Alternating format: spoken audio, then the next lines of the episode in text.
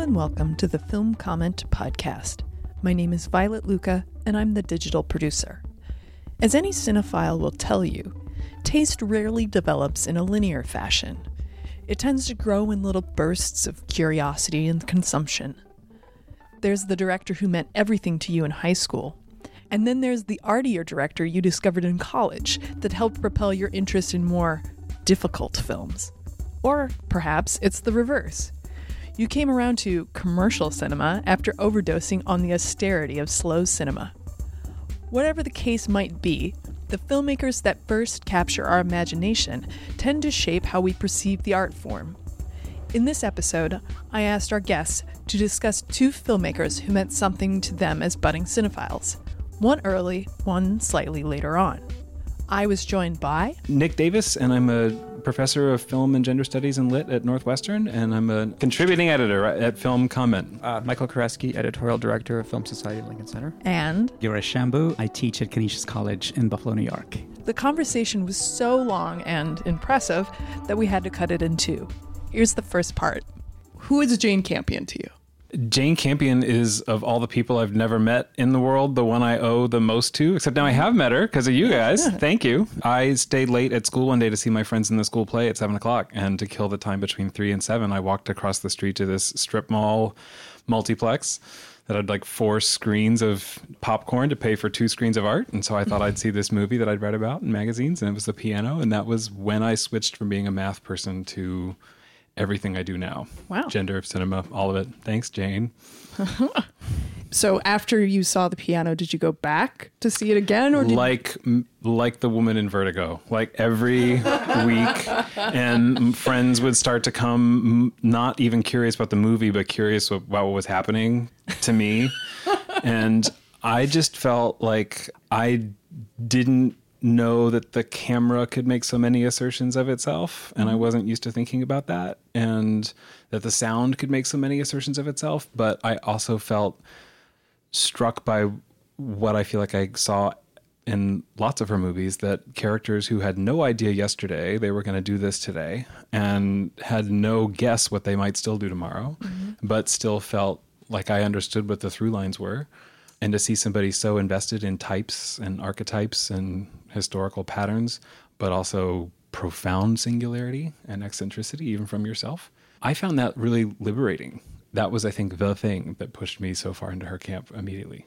Well, what did you follow it up with? Because obviously, this was the era of you could go to the neighborhood video store and see anything. And you could get that tragic cropped sweetie VHS, you know, the palette of which was like olive to sepia. Okay, and- well, I saw Sweetie on Bravo. So I saw it with many a commercial break. Yeah, I saw Probably- an angel at my table that way, which meant it was like five and a half hours long.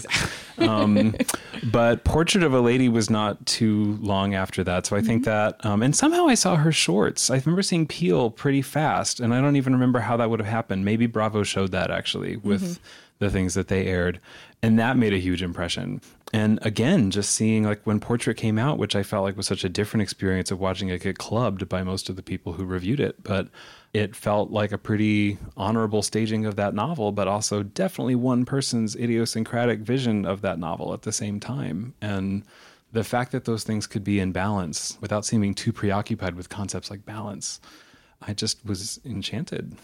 Had you actually read the novel at that age, at that point? I was like halfway through the novel when I went to see the movie, I think. Um, and that turned out to only be about 10 minutes into the movie because she starts it so late. But That's interesting because I, I, I it, it came out when I was so young. Well, I was in high school when Portrait of a Lady came out, so I had not read the novel. I would not read it for many years. I'm glad that I waited because it has turned out to be my favorite book, basically, and I would not have appreciated it at that time.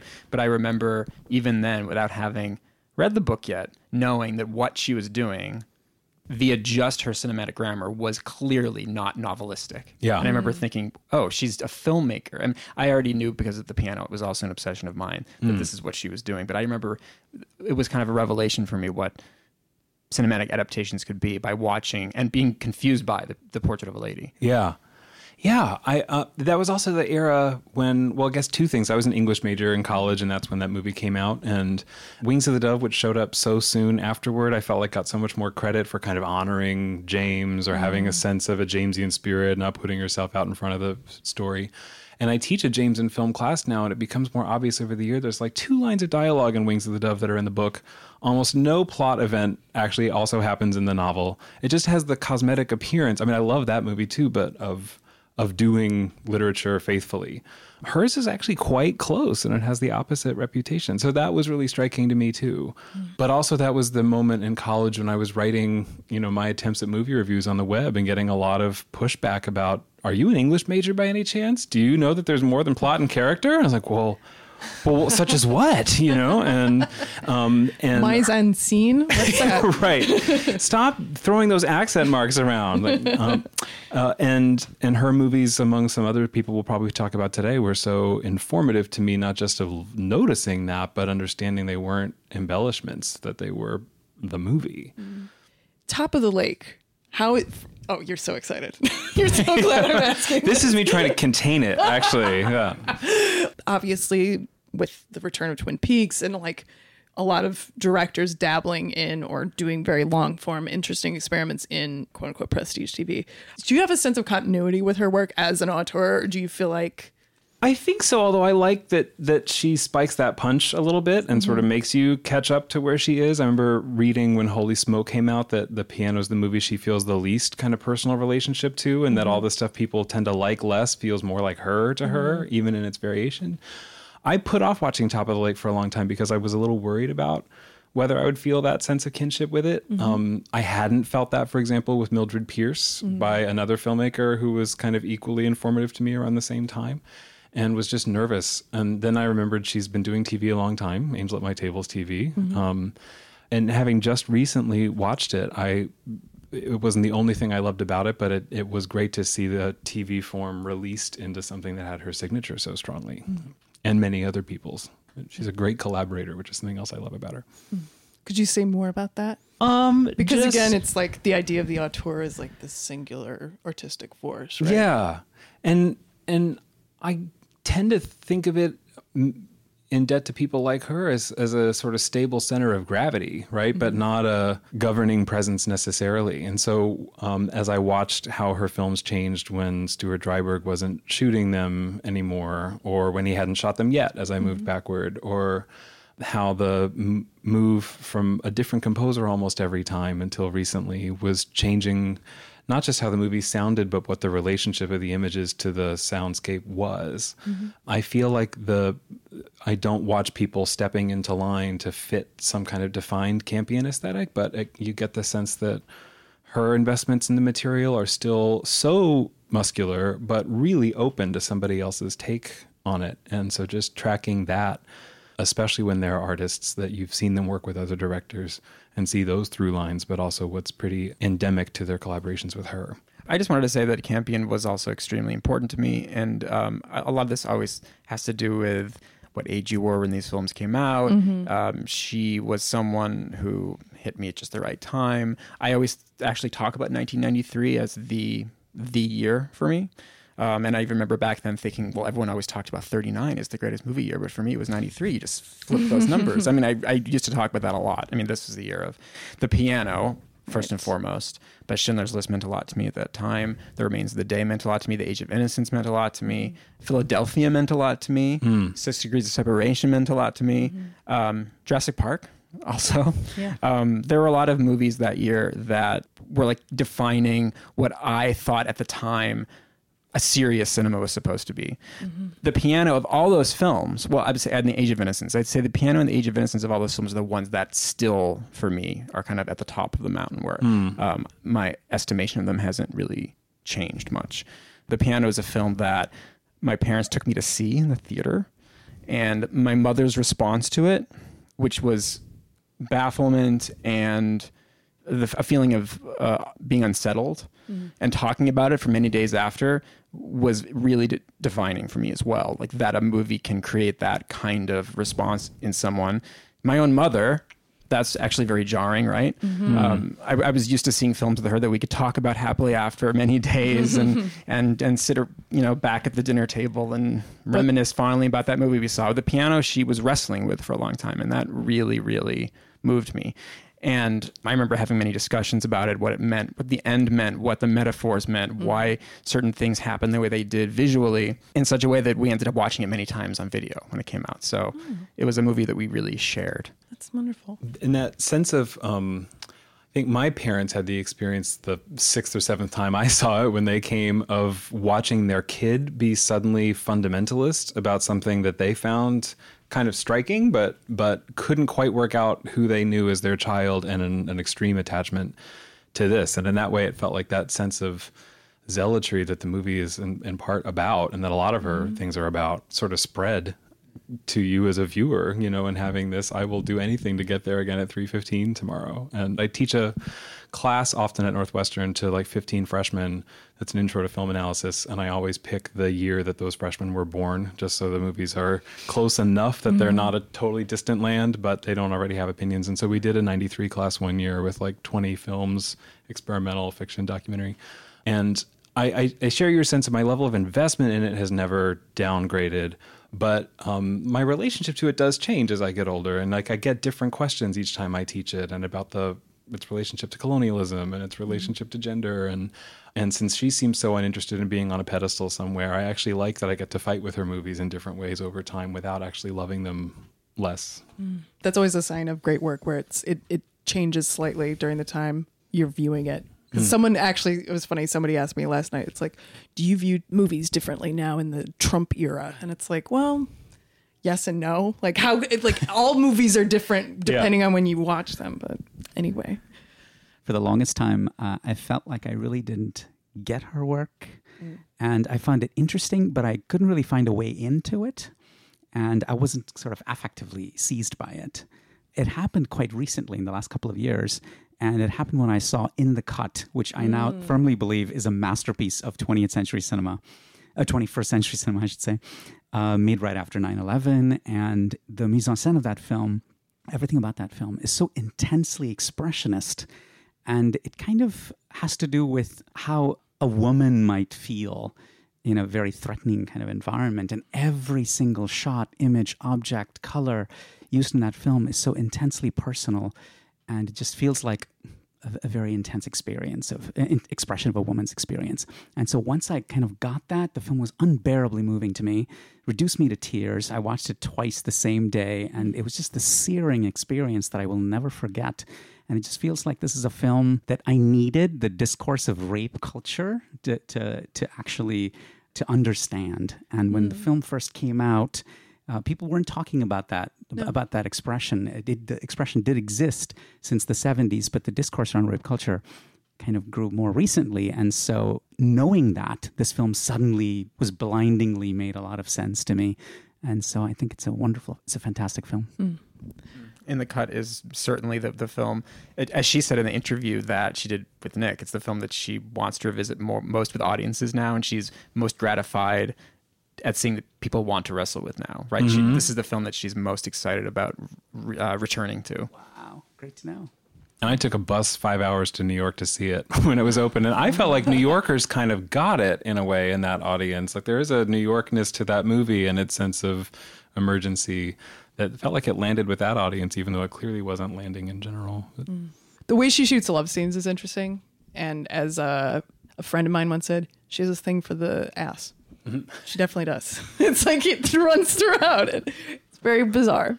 Well, let's But leave it at that. But yeah, that's she has kind a of- thing for the ass. She has a thing for the ass. First of all, how is that bizarre? Yeah. No, it's just that, it's but- no. I mean, uh, in, in terms of like representing sexuality, I think it is sort of an outlier. It's fair to say that's an outlier. Not, Only because most movies are made by straight men. yes, and the only butt you get is like man butt, and it's very quick. They cut very quickly. But anyway, so Girish, who is someone when you were little? The very first director, I think, that kind of drew me in as a director Yes. uh, was actually this Indian filmmaker. um, named Manmohan Desai, and uh, he's a Bollywood filmmaker. Uh, started making films in the 60s, but his best known work is from the 70s and 80s. He died in the 90s in a very unusual way. Uh, he was leaning on the side of a balcony, on the railing of a balcony, and the balcony kind of uh, collapsed, and then he just fell to his death. Oh, Jesus. And so to this day, I will not lean on the railing of any balcony because I, I just remember that story so vividly. Uh, there was some uh, debate about whether it was a suicide or, but people seem to agree that it was an accident. So he kind of died young, you know, from that uh, reason. But uh, in the 70s and 80s, he made his best known films. His most famous film is probably Amar Akbar Anthony from 1977. Recently, a book uh, was written about the film. It's a totally fascinating film because he was kind of uh, known as the king of the masala movie, and so this is sort of this the the apotheosis of the masala movie, AA as they call it uh, often in the Hindi films, you know, using these acronyms, um, and so um, in this film you have it's kind of this. Um, unknowingly postmodern jumble of genres like um, the slapstick comedy, the romance, the action film, uh, and then other peculiar Indian genres like the suffering mother film or the lost and found film, where a family gets broken up and then uh, the, the, they grow up uh, to be adults uh, without realizing that they were part of a family that was together, and then the family gets uh, kind of reunited at the end. So this movie kind of throws everything in, into the cauldron and um, so that was probably the signal uh, movie experience uh, of my early cinephilia was his films and um, Amar Akbar Anthony uh, more specifically.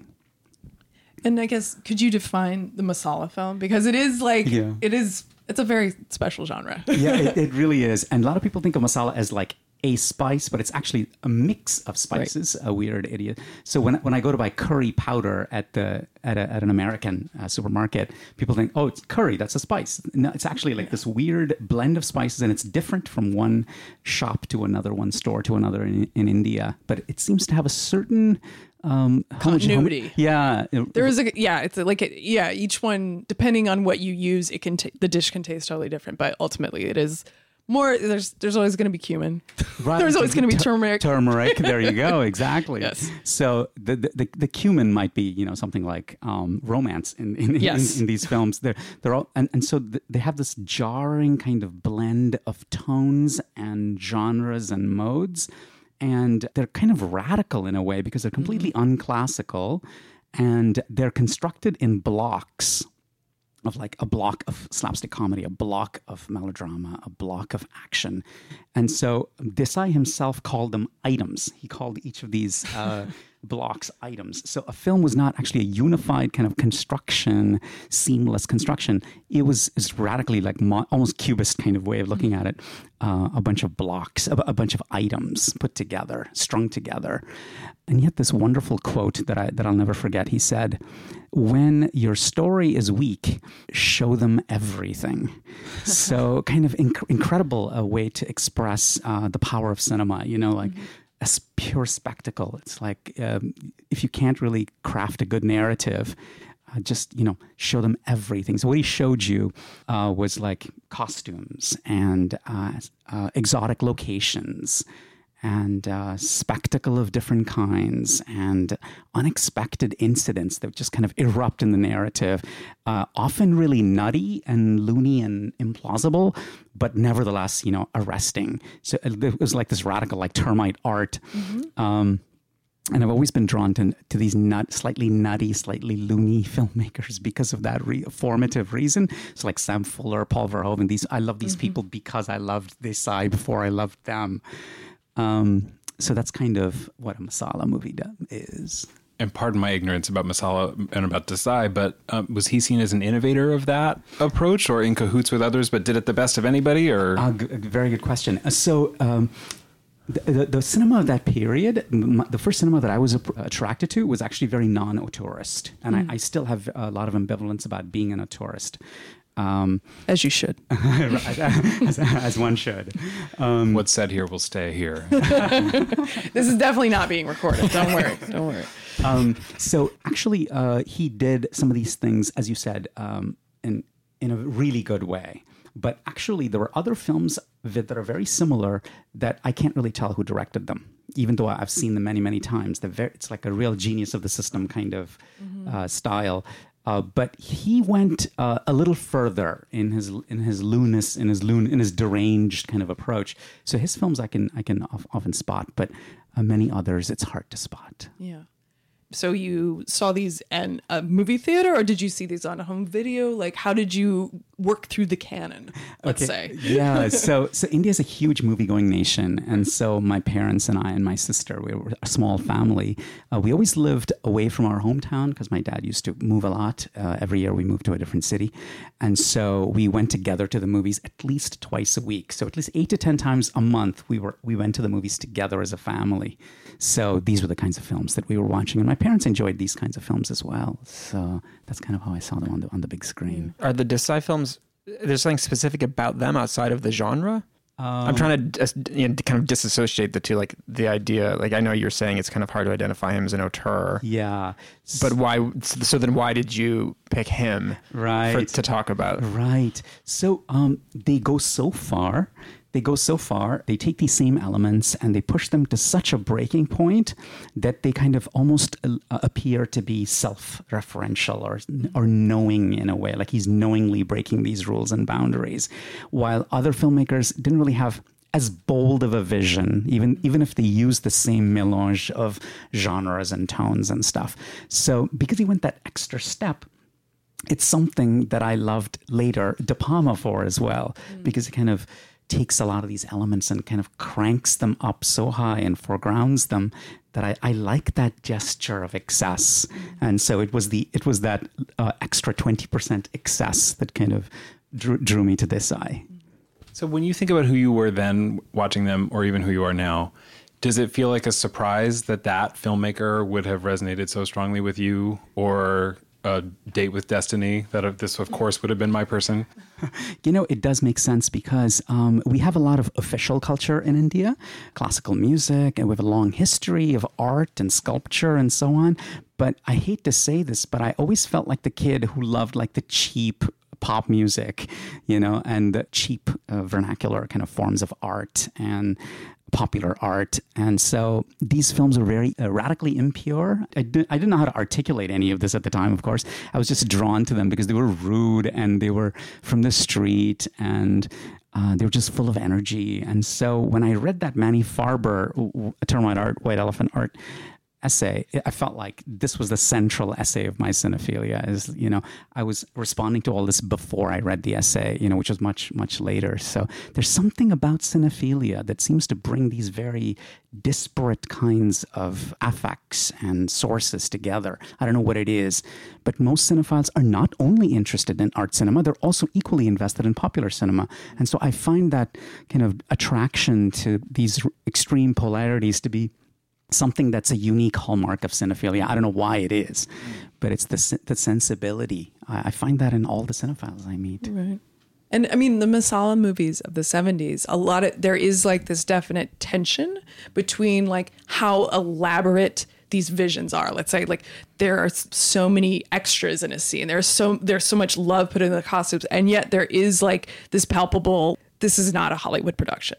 They had a definite ceiling on what the budget could be. And like that is so that is a super appealing thing. Like i love that's so fascinating to me. And like there's something so much more endearing about that than you know something that's totally polished something that's totally as you said uh officially sanctioned like nice what the ministry of culture wants you to be sort of telling the world about Exactly, and and the government always uh, they lost no opportunity to basically disown these films That- and say you know that this is not the official product of India. This is just something you know rude and vulgar for the masses. You know. He doesn't even go here.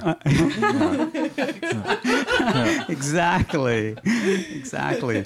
And, and instead, you know, uh, the National Film Development Corporation, the NFDC, would put money into parallel cinema, the art cinema, and so Satyajit Ray was. We wanted him to be our face uh, of, and I love Ray and I love his movies, but but my heart first belonged to these uh, other films, the more popular films. I love these conversations too because in the same way that every year like festival juries get announced and people think they have these presumptions about who, who the Coen brothers would or would not like based on or what like their Will movies Smith. are like. Like Yeah, all this shitting on Will Smith. I'm like, right. you're rude. we don't know. Yeah. Um, and if, if we could indulge in like you know a compliment around the table, like you're somebody who I read over and over in pursuit of like more clarity and kind of nuanced measuredness in writing about film, and you've been a real role model to me of that.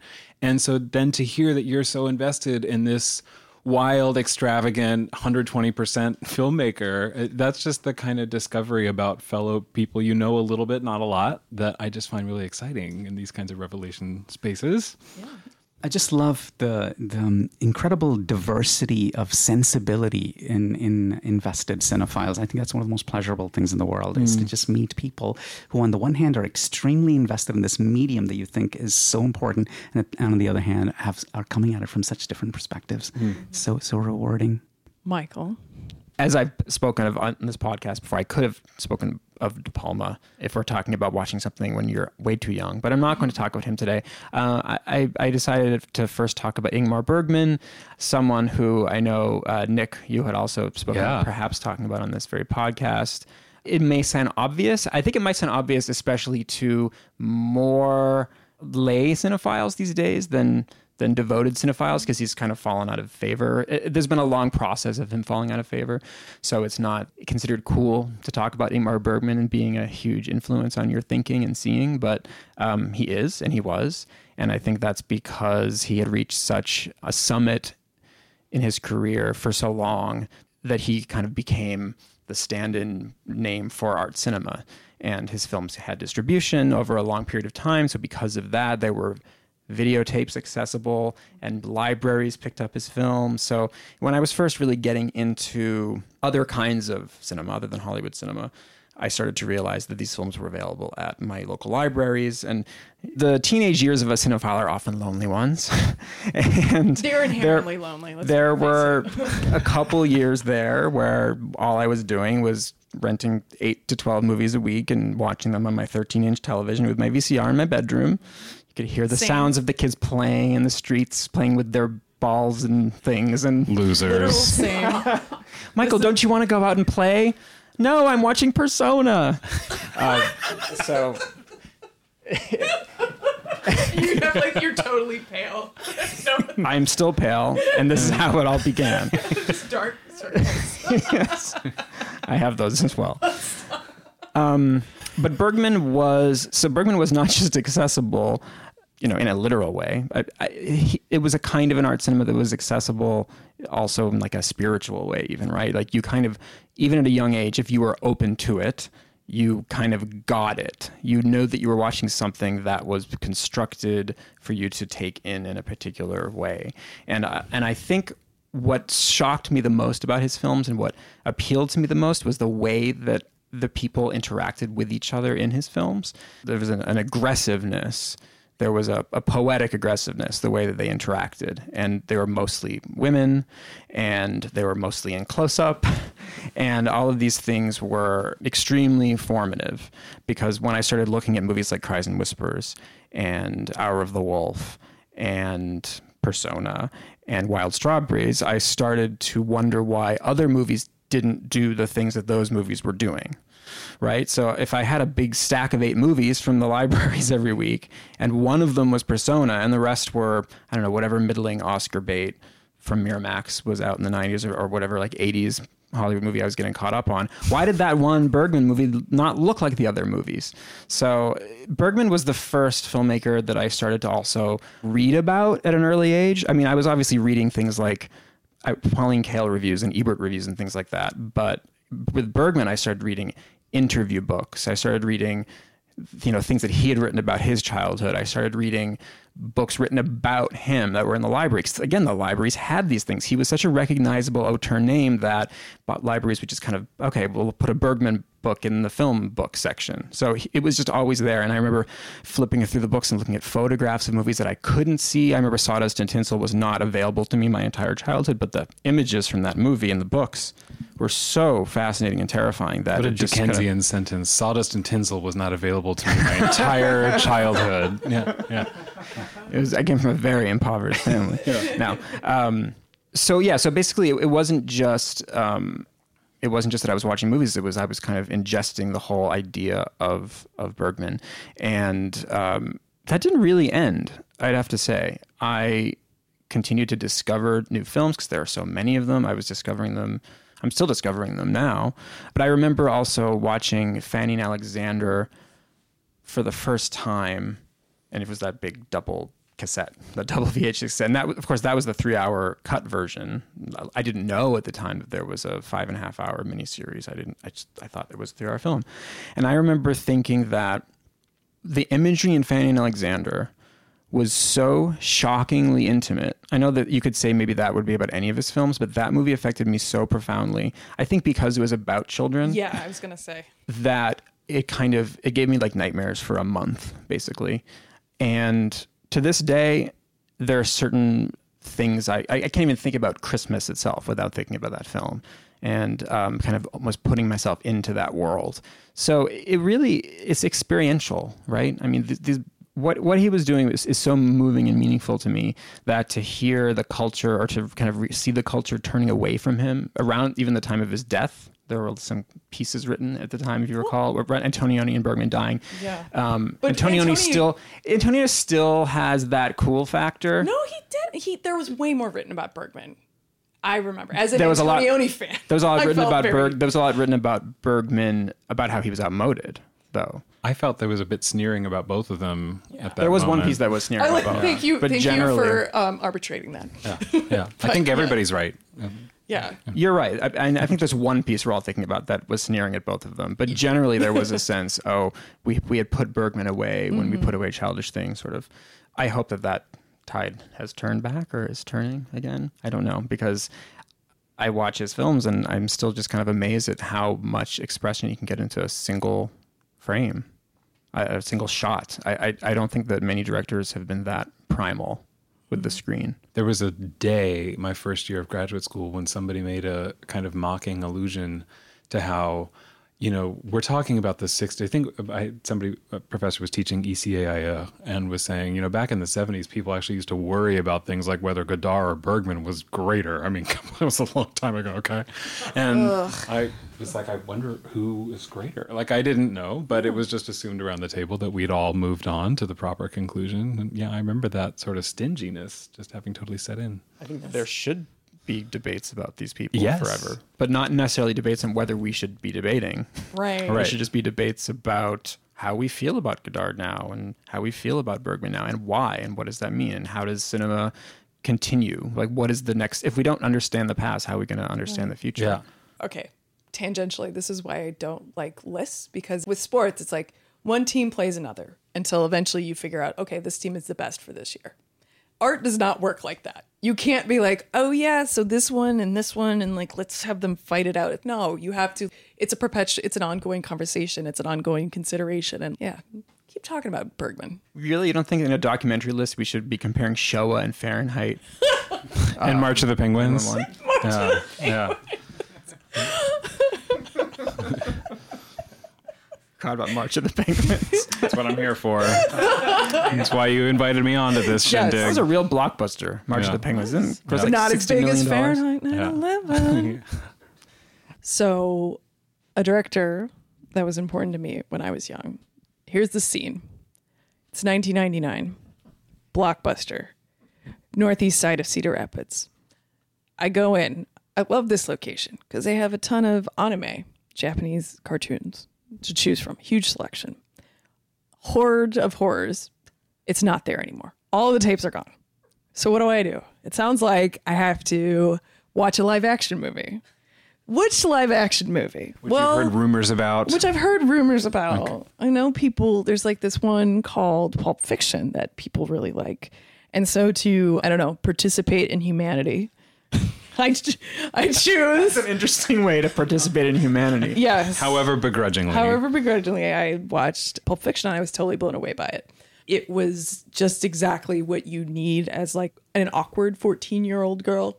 This is how to be cool. And here are these extremely cool people doing wonderful things with language. And also just like the the electricity of fusing all these different elements together that, you know, of films that I had no idea existed at the time, bringing together elements of A Band Apart, Kiss Me Deadly, so many different things. You know, the performances are all really great. And then also just having like a quirky sense of humor. Now a dirty word, but not so dirty back then. Which is the dirty word? Quirky? yes. Okay. Not sense or The humor. gold watch part is like the gold watch is absurd. That's like meant to be quirky and absurd. To be fair, there are many things in Pulp Fiction I'm sure that when you look back at now, Don't age so hot. probably even worse than the gold watch. Yeah, the uh, black wife. yeah, QT's not great on race. That's sort of where he loses me. But after seeing Pulp Fiction, I went to his uh, what the film that was closest to that, obviously his first film, Reservoir Dogs. And then I went to Jackie Brown. Love Jackie Brown, like everyone in this room. I wish he would make another film like Jackie Brown because it's so heartfelt and also just technically amazing. And then also, uh, when Kill Bill came out, I saw both volumes in the theater multiple times. It is definitely the movie I've seen the most times in the theater. And um, I don't know, I find the uh, part where she punches out of the grave super inspiring. Well, I would think that your love of anime probably also affected your love of Kill Bill. Uh, little tidbits, yes. But I feel, but it's weird because it's like, obviously, Lady Snowblood was a huge inspiration for Kill Bill, but I feel like he borrows a lot more from people like King Hu in that film in particular, and just like as I've gotten older, I I feel like what now I look for in a film and just makes me really savor it and appreciate it is that control of space and just like doing fascinating things with space and um a touch of zen like the first part of that is just like watching somebody watching someone else and following them as they follow someone else. And Tarantino does a lot of things like that too. And you know Inglourious Basterds really fantastic commentary about violence and how we watch violence. Some really poignant things some really funny things. Unleashing Christoph Waltz onto the world Quentin Tarantino is a Pandora's box, let's say. And um, Hateful Eight, really hate that movie. I think that movie hates its audience. It's probably, um, if we're going to periodize it, I guess it's sort of like the first film of the Trump era, if we want to call it that. Even the way that he talked about the film was very much like how Trump talks about himself. And even Django Unchained, I felt like it was not about the titular character because you know the Django character is supposed to be silent and cool and well who do we have? We have this Dennis who's just like constantly babbling and showing how like great it is to be doing these verbal gymnastics and it's actually fucking excruciating There and is- not fun. the, the, there is the sense, and and um, and I, he's a filmmaker that I do admire on many levels. But um, in terms of the writing and the way he writes dialogue, the self-congratulatory aspect of it, it's not simply that it's noticeable; it's that it actually affects the right the, the dialogue and the the the plotting even Oh, yeah. because when everybody talks the same and when everyone has the same kind of um, cadences Mm-hmm. you kind of lose any kind of strain of character credibility. right I don't think Well, this is always the problem, but I it's becoming increasingly the problem. I certainly Yeah. Mm-hmm. noticed with Hateful 8 It, it, it's almost when people talk in his movies, it's like they're talking about talking. yeah And you can see the words on the page. I don't mind that so much in Mm-hmm. theory. I don't mind when there's a, when there's stiltedness in films from certainly from certainly certain directors. But with Tarantino, the yeah the self awareness reaches kind of new heights of i- irritatingness, I suppose. yeah it's it's very in love with itself in a way that is totally distracting from anything else that's trying to be conveyed Yet when his films move away enough from the action and almost abstract themselves, then they become really interesting, which is why I love Death Proof so much. And I really do think it's one of his great films, the full version, not the Grindhouse shortened one. And I'm going to make you watch it Okay, again, I will, I because I think it's quite extraordinary. But I think that movie is this, it's like the, a winnowing down to an essence of Mm-hmm. Tarantino. Um, it's kind of like a perfectly structured, bifurcated narrative. You have these two mirror images kind of staring at each other. It comments on it's film criticism because it comments on rape revenge films by putting them in a whole different context.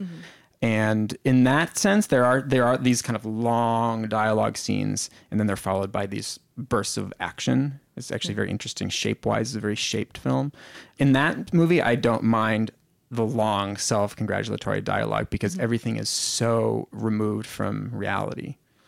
You don't really get the sense that you're watching characters interacting in an actual world. Mm-hmm. They're interacting in this kind of barren movie landscape. So I think it really works there. And interestingly, that's the movie that he hates the most his, of his own films. He, he hates it. Huh. He thinks he failed.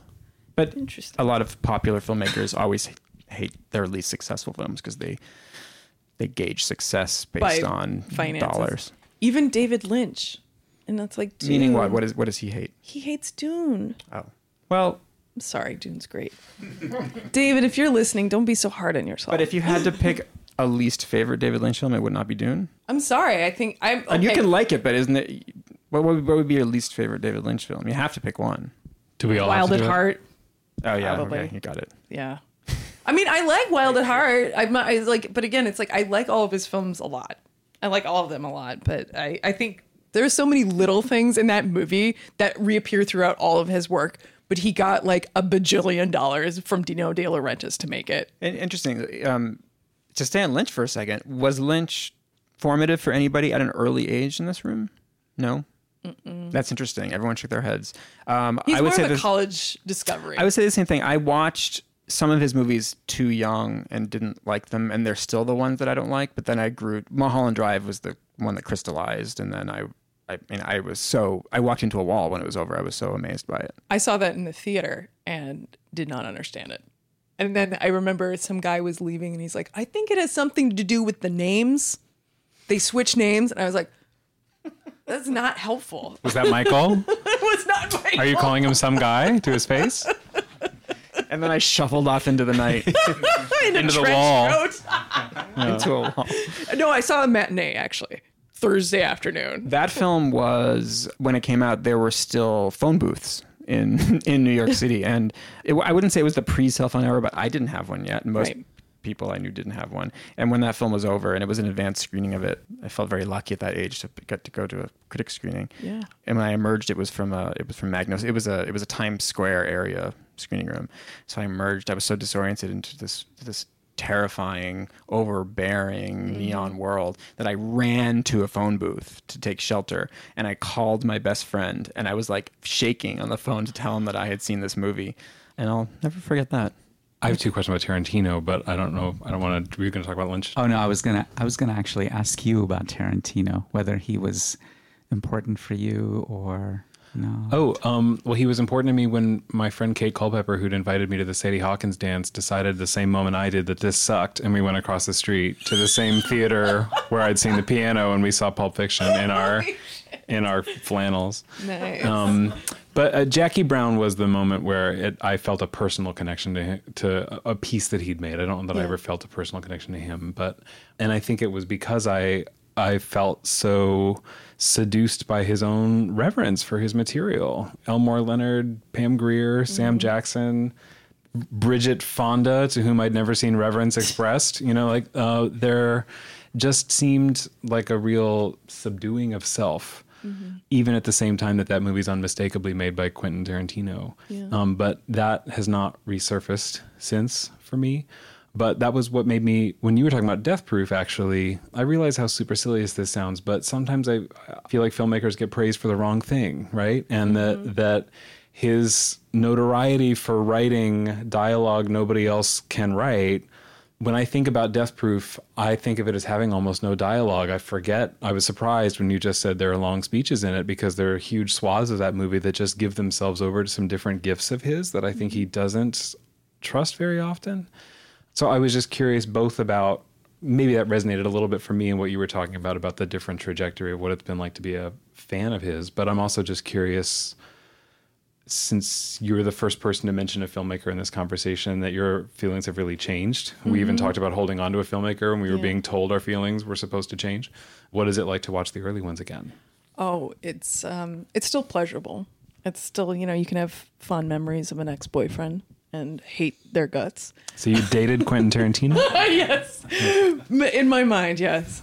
Um, Big but- scoop. Big scoop, hot, hot goss. Um, but here, but the, the thing, the thing is just that he provided such a template for cinephilia. You go to the video store and you start checking out videos, and you feel like him. You're like, oh yeah, because he just started watching all these films at the video store. He saw Fort Apache a million times, and now he gets to do it for real. And like, that's just so inspiring to somebody who is just sort of starting out on that journey of exploring like what this medium has to offer.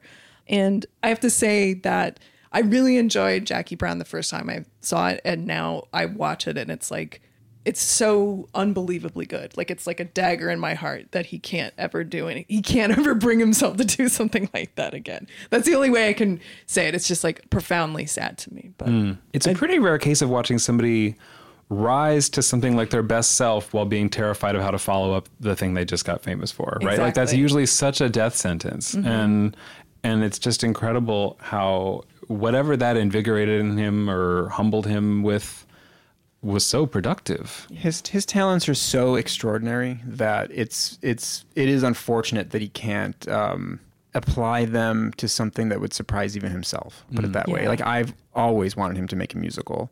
I think that mm-hmm. Kill Bill Volume One, especially, is evidence that he can make a musical, and he could make an incredible musical, and Yeah. he would probably enjoy making it because he loves all kinds of films. He is a cinephile extraordinaire. Mm-hmm. Every type, every genre, from Hollywood to everywhere else to Hong Kong yeah, Specifically. f- to new wave Yeah, to yeah. Asian cinemas. It's true, but Rolling um, Thunder collection. I don't think he will ever make a musical because it's probably he'd probably consider it not masculine enough. I Right. think that he wants to please a very particular segment of the population, and he's an audience pleaser, and he knows who his audience is. And if he wants to make a Charles Manson movie, fine, go make a Charles Manson movie. But we know you have Jackie Brown in you, Yeah. and we know you have a fucking awesome musical in you. Yeah. No, I know. It's the it's that ego. I mean, if nothing else that defines his work is that sense of ego because he is somebody who the real Horatio Alger story, right? Like he climbed his way out of this video store and behind the camera. Now he makes multi-million dollar movies, right? But he won't ever let you fucking forget it. Like he's very Trumpian in that respect. I, I hate to keep using that term about this guy who was so instrumental to me enjoying movies. Imagine if we had to like Trump because he was somehow good at what he did. Yeah, That would be terrible. He's clearly He's not- terrible he's- at what he does. bad Or because he'd done everything. so good was ones. good. What if what if that were true? You know, if It was Donald Trump true. had done one good thing in 1997, that Nope. would be a hard affective space to occupy. But he doesn't give us that problem. Yes, exactly.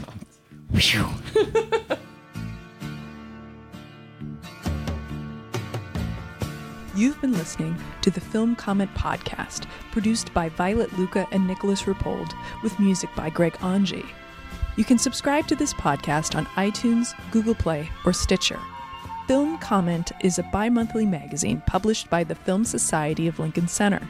Since 1962, Film Comment has featured in depth reviews, critical analysis, and feature coverage of mainstream, art house, and avant garde filmmaking from around the world. Visit us online at filmcomment.com slash subscribe to purchase a digital or print subscription to the magazine, or check out our app, available on Android, iOS, and Kindle at filmcomment.com slash app.